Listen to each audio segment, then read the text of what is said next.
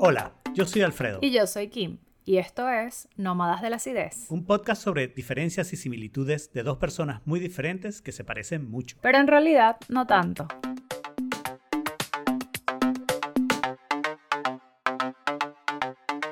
Bienvenidos a un nuevo bono. Un episodio bono de Nómadas de la Acidez. En este momento estamos en el bono que posiblemente hubiera sonado más socialista de todos si no hubiera hecho la aclaración de episodio, porque este es el bono de crisis económicas. Crisis económica, la única cosa garantizada en los gobiernos socialistas, ¿no? Y en los no socialistas también, si vamos a hablar de la realidad, ¿no? Debemos admitir que nos tomó un poco por sorpresa la pregunta ganadora para responder en este episodio, y es si las crisis económicas son culturales. Exactamente. ¿Quieres empezar tú o quieres que empecé Alfredo, yo? Los dos, de hecho, dijimos como que ya antes de grabar esto vamos a tomarnos un momento rato, a ver qué... Un momento de meditación ver para dónde voy. Empieza tú a ver si coincidimos o no. Yo voy a decir que sí son culturales, pero le voy a poner un asterisco a eso, ¿no? Son culturales en el sentido de que casi cualquier cosa lo podrías tomar como esto es algo cultural. Porque la crisis económica no es crisis económica hasta que suficiente gente de la población la califica como tal, ¿no? O sea, tú no puedes crear una crisis económica simplemente una teoría económica que dice, mira, estamos mal, aquí estamos mal por esto, ¿no? Las crisis económicas las creas cuando la gente las siente, ¿no? Y entonces ahí es donde digo el asterisco, ¿no? Porque, por ejemplo, uno podría decir que la deuda americana de... ¿Cuánto era? 300 trillones de dólares, creo que es una cosa así, un número extraordinario de trillones de dólares. Eso es una crisis económica y, sin embargo, eso la gente no la siente, ni en Estados Unidos ni en ninguna parte del mundo, ¿no? Entonces los gobiernos se han resbalado eso y ese número sigue aumentando, y ese número lo oímos solamente cuando los políticos quieren atacar al otro partido diciendo ellos son los que suben la deuda y la deuda nos va a matar y no sé qué. Pero al final eso no pasa hasta que pase, ¿no? Y ese es el problema, ¿no? No pasa hasta que pase. Claro, y bueno, yo tengo yo también pienso que sí son culturales. También le pongo el asterisco, porque más allá de que tú puedas decir que son culturales, es más que lo veo un poco más hacia al lado de, en realidad hay ciertas culturas que son más propensas a tener crisis económicas. Sí. ¿Okay? Y es por varios factores. Primero, porque bueno, hay algunas culturas que son con una mayor tendencia a votar por medidas comunistas o socialistas. Claro. Todo eso tiene que ver con un background cultural y un nivel de educación que va un poco de la mano. Y la otra parte también es cómo reacciona la gente ante las crisis, ¿no? Exactamente. Hay un tema, eso que tú dices, de que bueno, las crisis culturales, las crisis económicas, no son crisis económicas hasta que la gente se lo cree. O sea, y eso es lo que pasa, por ejemplo, durante los Viernes Negros, que la gente se desespera, o lo que pasó en The Great Depression, que todo el mundo dijo, ¿sabes qué? No confiamos en los bancos, queremos retirar toda la plata, y eso fue lo que hizo que se agravara el momento. Cuando la gente deja de confiar en la economía, entonces deja de invertir, y así sucesivamente.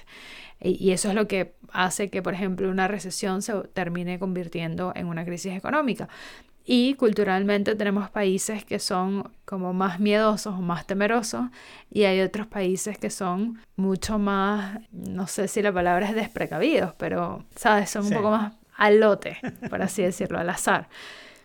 Y también tiene que ver a veces con incluso en qué cosas eres más al azar. Claro. O sea, porque, por ejemplo, en culturas donde la planificación financiera es mucho más al azar, a veces tiene tendencias a provocar ciertas crisis económicas, o, por ejemplo, no sé, en Estados Unidos también la gente es un poco al azar con sus decisiones financieras, y en realidad tiene que ver, la única diferencia ahí es el concepto cultural de que el consumo es bueno, y eso es lo que mantiene la economía a flote. Yo lo veo un poco más por ahí, o sea, como que no sé si se puede atribuir completamente a la parte cultural, pero creo que sí el cómo se afronta una crisis económica tiene un gran componente cultural, y eso es lo que determina si la crisis se vuelve peor o si se queda nada más en recesión. Sí. Y yo creo que esto es algo que incluso estamos viendo ahorita con el coronavirus, que muchos países tienen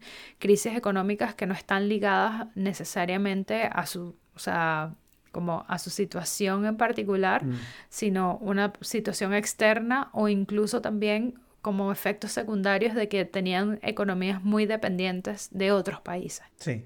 Aquí hay una cosa que me gustaría mencionar sobre ese tema de que de cuánto hace el efecto que la gente se lo crea o de cómo la gente se lo tome, ¿no? La teoría monetaria moderna, ¿no? Hablando sobre la inflación, lo que dice básicamente es que la inflación no la crea ni el pleno empleo, que es lo que se crea en los años 70, ni lo crea el que tengas imprimas más dinero del que tienes respaldo y no sé qué. La inflación se crea cuando la gente cree que va a haber inflación. Y cuando la gente cree que va a haber inflación, empieza a hacer cosas que crean esa inflación. Empiezan a comprar cosas, entonces las cosas se acaban y por lo tanto suben de precio y no sé qué. Esta es una teoría que, bueno, tiene otra componente que es la parte en la que tú dices, bueno, los gobiernos imprimen dinero, pero si ese dinero lo van a poner en la economía y la economía tiene capacidad para absorberlo, si tienes, por ejemplo, fábricas que están funcionando a los 50%, entonces cuando compras ese dinero, esa fábrica empieza a funcionar a 100. Eso no produce inflación.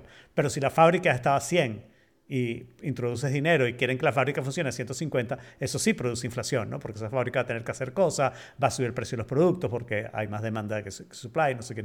Entonces ahí hay algo que es medio turbio, que creo que es un poco lo que apuntamos a decir, bueno, no es completamente cultural, pero ciertamente la parte cultural es una componente tan fuerte que yo creo que si no se lo cree suficiente gente, no hay crisis económica, porque la gente habla de crisis económica, pero la gente sigue viviendo exactamente igual. Eso pasa mucho en Estados Unidos, pero también pasa en otros países de maneras distintas, ¿no? En Estados Unidos pasa que tú hablas de crisis económica y la gente sigue gastando, no ahorra, no invierte, nada. Sigue con la misma posición anterior y siempre tenemos una crisis económica nueva, ¿no? Claro, también hay un componente ahí que no es menor y también es completamente cultural, es como qué tan confiable o estable es percibido el país, ¿no? Claro. Y eso es algo que se ve mucho en Latinoamérica de, no, ya va, pero es que... Y esto también crea inflación al final. O sea, claro. Si tú eres dueño de un negocio, tú dices, yo no puedo como que hacer mi negocio y calcular todo con números base,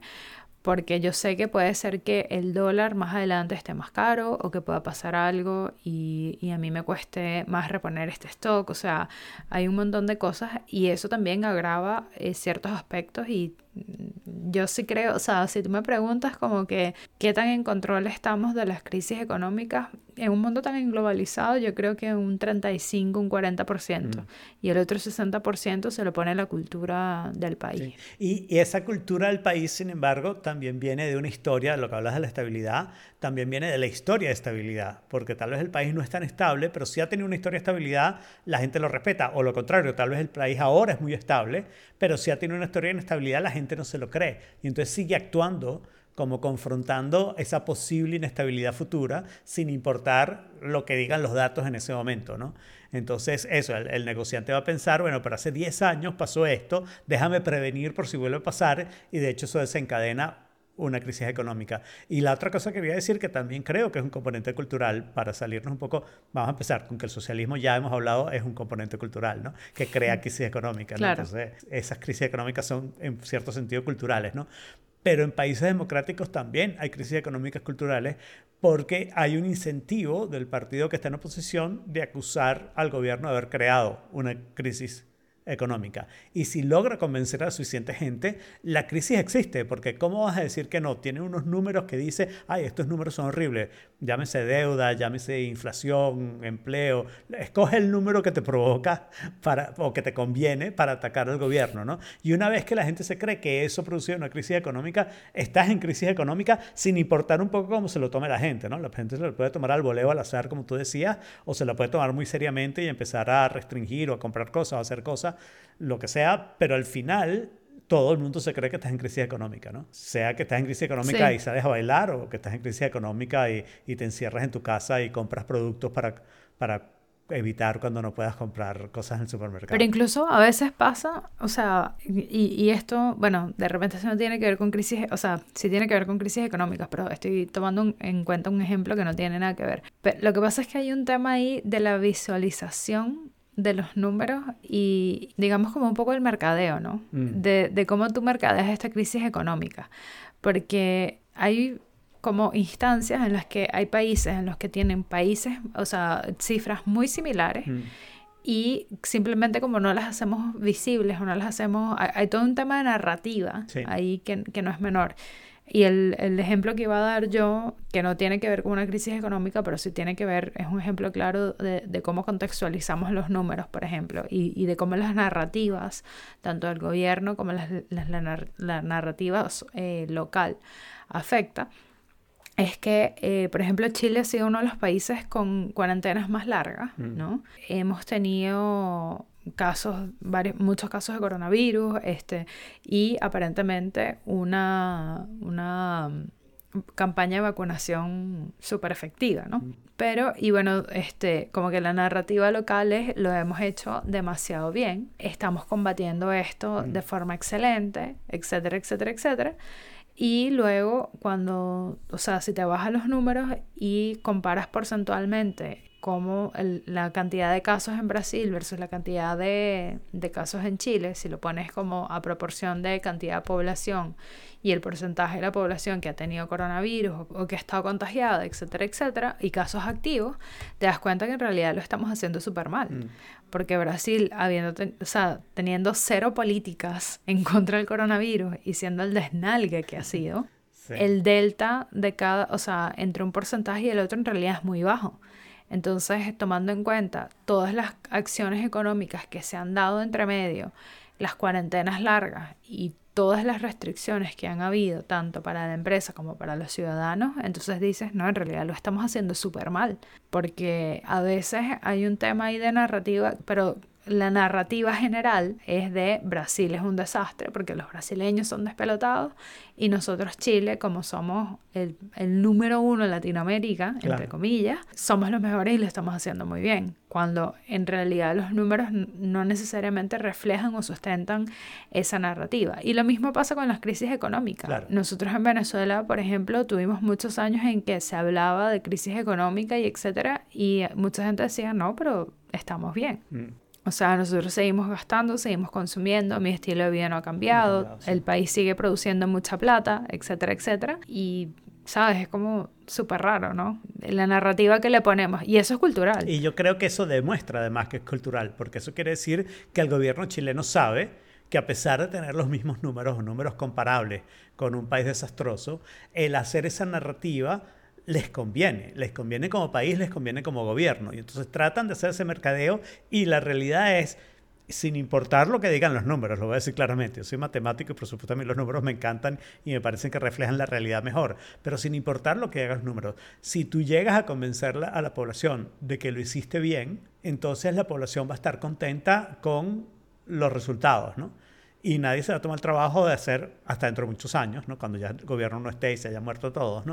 De hacer esa comparación, de decir, wait, pero estos dos países lo hicieron igual y este tuvo unas consecuencias económicas terribles porque hizo todas estas cosas de lockdown y no sé qué, no sé qué. O la cosa de la vacuna, ¿no? Decir, por ejemplo, Florida, que fue uno de los lugares atacados y no sé qué. Bueno, Florida lo ha hecho extraordinariamente bien en vacunas. Eso ahora no se habla, ¿no? La gente ahora en los países socializados no se burla tanto de la medicina americana, ¿no? ¿Por qué? Porque lo están haciendo bien, y lo están haciendo bien y se está reflejando en los números, o sea que allá hay una cosa como más profunda, ¿no?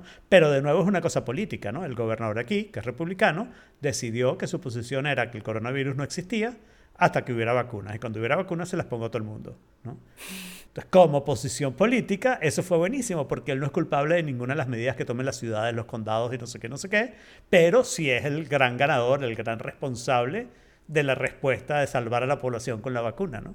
Es una combinación interesante política y eso yo creo que demuestra que es una componente cultural, para mí, claramente.